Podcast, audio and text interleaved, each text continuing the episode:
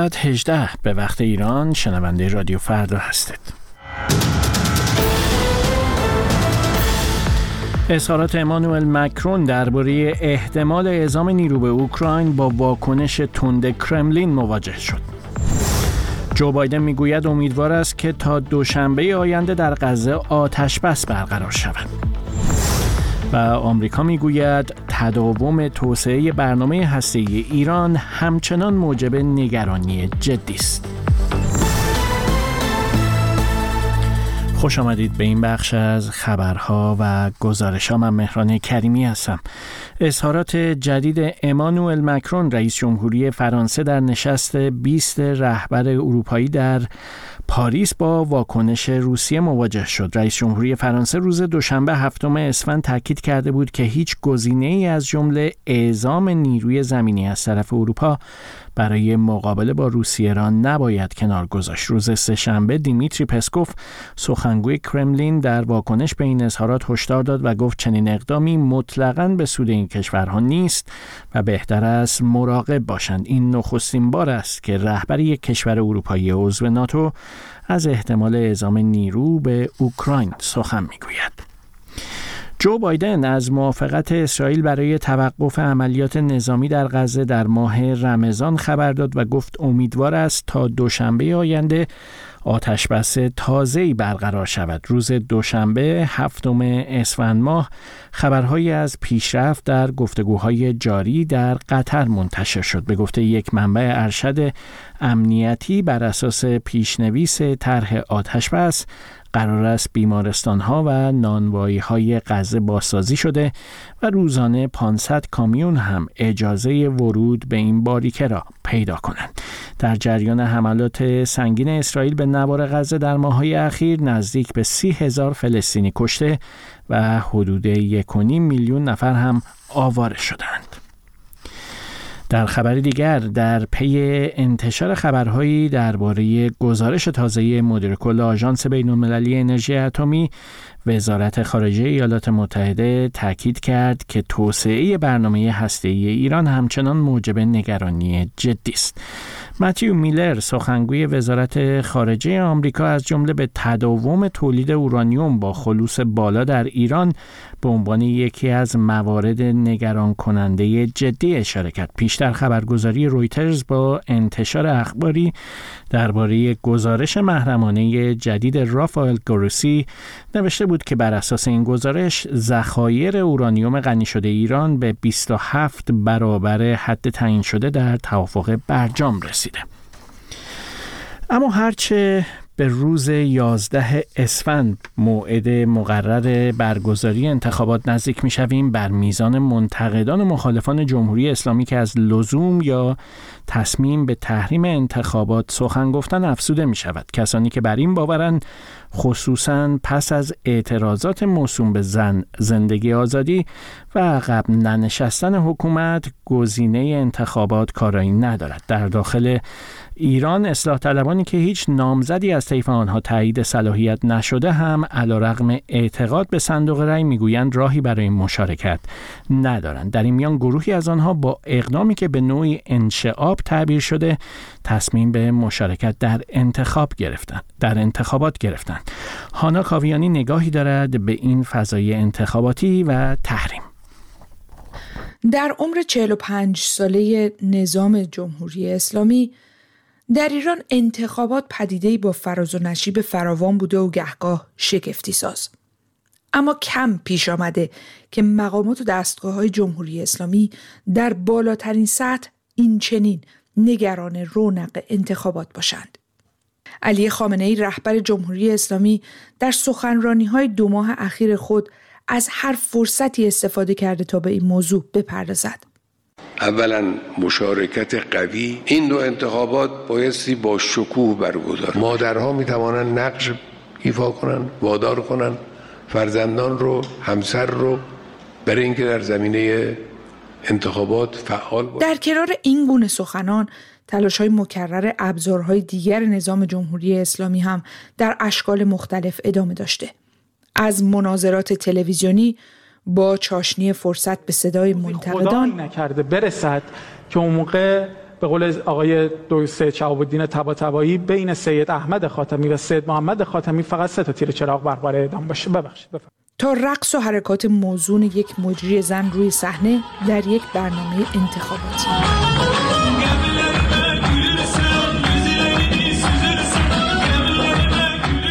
تلاش حکومتی که صدها نامزد انتخابات مجلس شورای اسلامی و مجلس خبرگان را رد صلاحیت کرده و سوی مخالفانش متهم به مهندسی انتخابات و به اصطلاح خالص سازی شده است.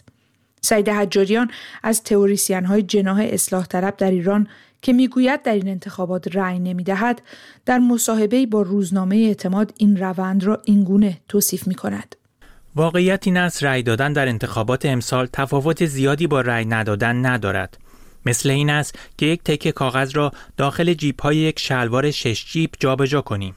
مخالفان جمهوری اسلامی و معتقدان به براندازی این نظام سیاسی سالهاست که به تحریم انتخابات باور دارند. در داخل ایران اما وضعیت سیاه و سفید مطلق نیست. بسیاری از سیاست ورزان که در روند تایید صلاحیت از رقابت در انتخابات باز ماندند با ادبیات متنوعی از این عرصه پاپس کشیدند. این بخشی از بیانیه نهضت آزادی ایران. از آنجا که تمامیت خواهان مستقر در نهادهای قدرت با رد صلاحیت های گسترده و تحمیل شیوه های غیر دموکراتیک در فرایند انتخابات با هدف تکمیل یک دستسازی ساختار قدرت امکان رقابت آزاد و عادلانه را از اکثریت قاطع ملت ایران سلب کرده اند در چنین انتخاباتی شرکت نمی کند. اما جبهه اصلاحات که مجموعی از احزاب متمایل به جناح اصلاح طلب است می‌گوید امکان ارائه لیست برای تهران را ندارد و مسئولیت تصمیم گیری در استانها را بر عهده زیر مجموعه های این جبهه در استانها گذاشته است. این طیف با چنین روی کردی و انتقادهای تندی که به نظارت استصوابی دارد همچنان از استفاده از ابزار تحریم انتخابات اجتناب می کند. محمد سالاری رئیس کمیته راهبردی جبهه اصلاحات در یک نشست خبری در روز 24 بهمن 1402 کسی حق نداره تو این کشور جریان اصلاح طلبی را در از متهم به قهر یا عبور از انتخابات بکنه. کسی حق نداره که جریان اصلاح طلبی را متهم تحریم انتخابات بکنه. اما چرا واژه تحریم این چنین تبدیل به تابویی برای گروههایی شده که نمی‌خواهند در انتخابات شرکت کنند؟ واژه‌ای که سعید حجاریان هم در مصاحبه با روزنامه اعتماد گفته صحبت از آن جرم نیست. در بریتانیا سعید برزین تحلیلگر سیاسی معتقد است میان روها در داخل ایران در کنار حفظ فاصله از حکومت باید فاصله خود با اپوزیسیون تندرو را هم حفظ کنند. حال چه در زبان و چه در عمل. برای اینکه اگر فضای سیاسی کشور در آینده باز شد بتونن سیاست مستقل خودشون رو پیش ببرن. میان روها نباید با زبان تندروها همسو باشن. زبان اپوزیسیون تندرو تحریم عدم مشارکت روش حذوی البته گروهی از تحلیلگران هم فراتر از این روی کرد به این پدیده مینگرند. فاطمه حقیقتجو خود در مجلس ششم نماینده اصلاح طلب بوده و امروز از مخالفان جمهوری اسلامی و ساکن آمریکاست. این که می‌خوان بخشی از نیروهای سیاسی بازیگر درون رژیم باقی بمونن. دو صف خودشون رو از براندازان جمهوری اسلامی تفکیک کنن. و سه احتمالاً تحریم انتخابات زمینه آزار و اذیت فردی و گروهی اونها رو فراهم می‌کنه و منجر به تعطیلی احزابشون میشه. در میان گروهی 110 نفره از میان روها هم سازی متفاوت از همقطاران خود زدند و با امضای بیانیه گفتند همچنان از دل مشارکت در انتخابات در پی یافتن روزنه هستند. روزنه که البته به گفته جواد امام سخنگوی جبهه اصلاحات بیشتر شبیه به یک سرپل مینگذاری شده است. سعید حجاریان هم در مصاحبه با اعتماد برای این گروه توصیه هایی داشت. همین حالا هم کسی مانع باز کردن معبر و پل زدن نیست. منتها باید دقت کنند که کم کم استحاله نشوند. در واقع باید مراقب کارت های دعوت باشند.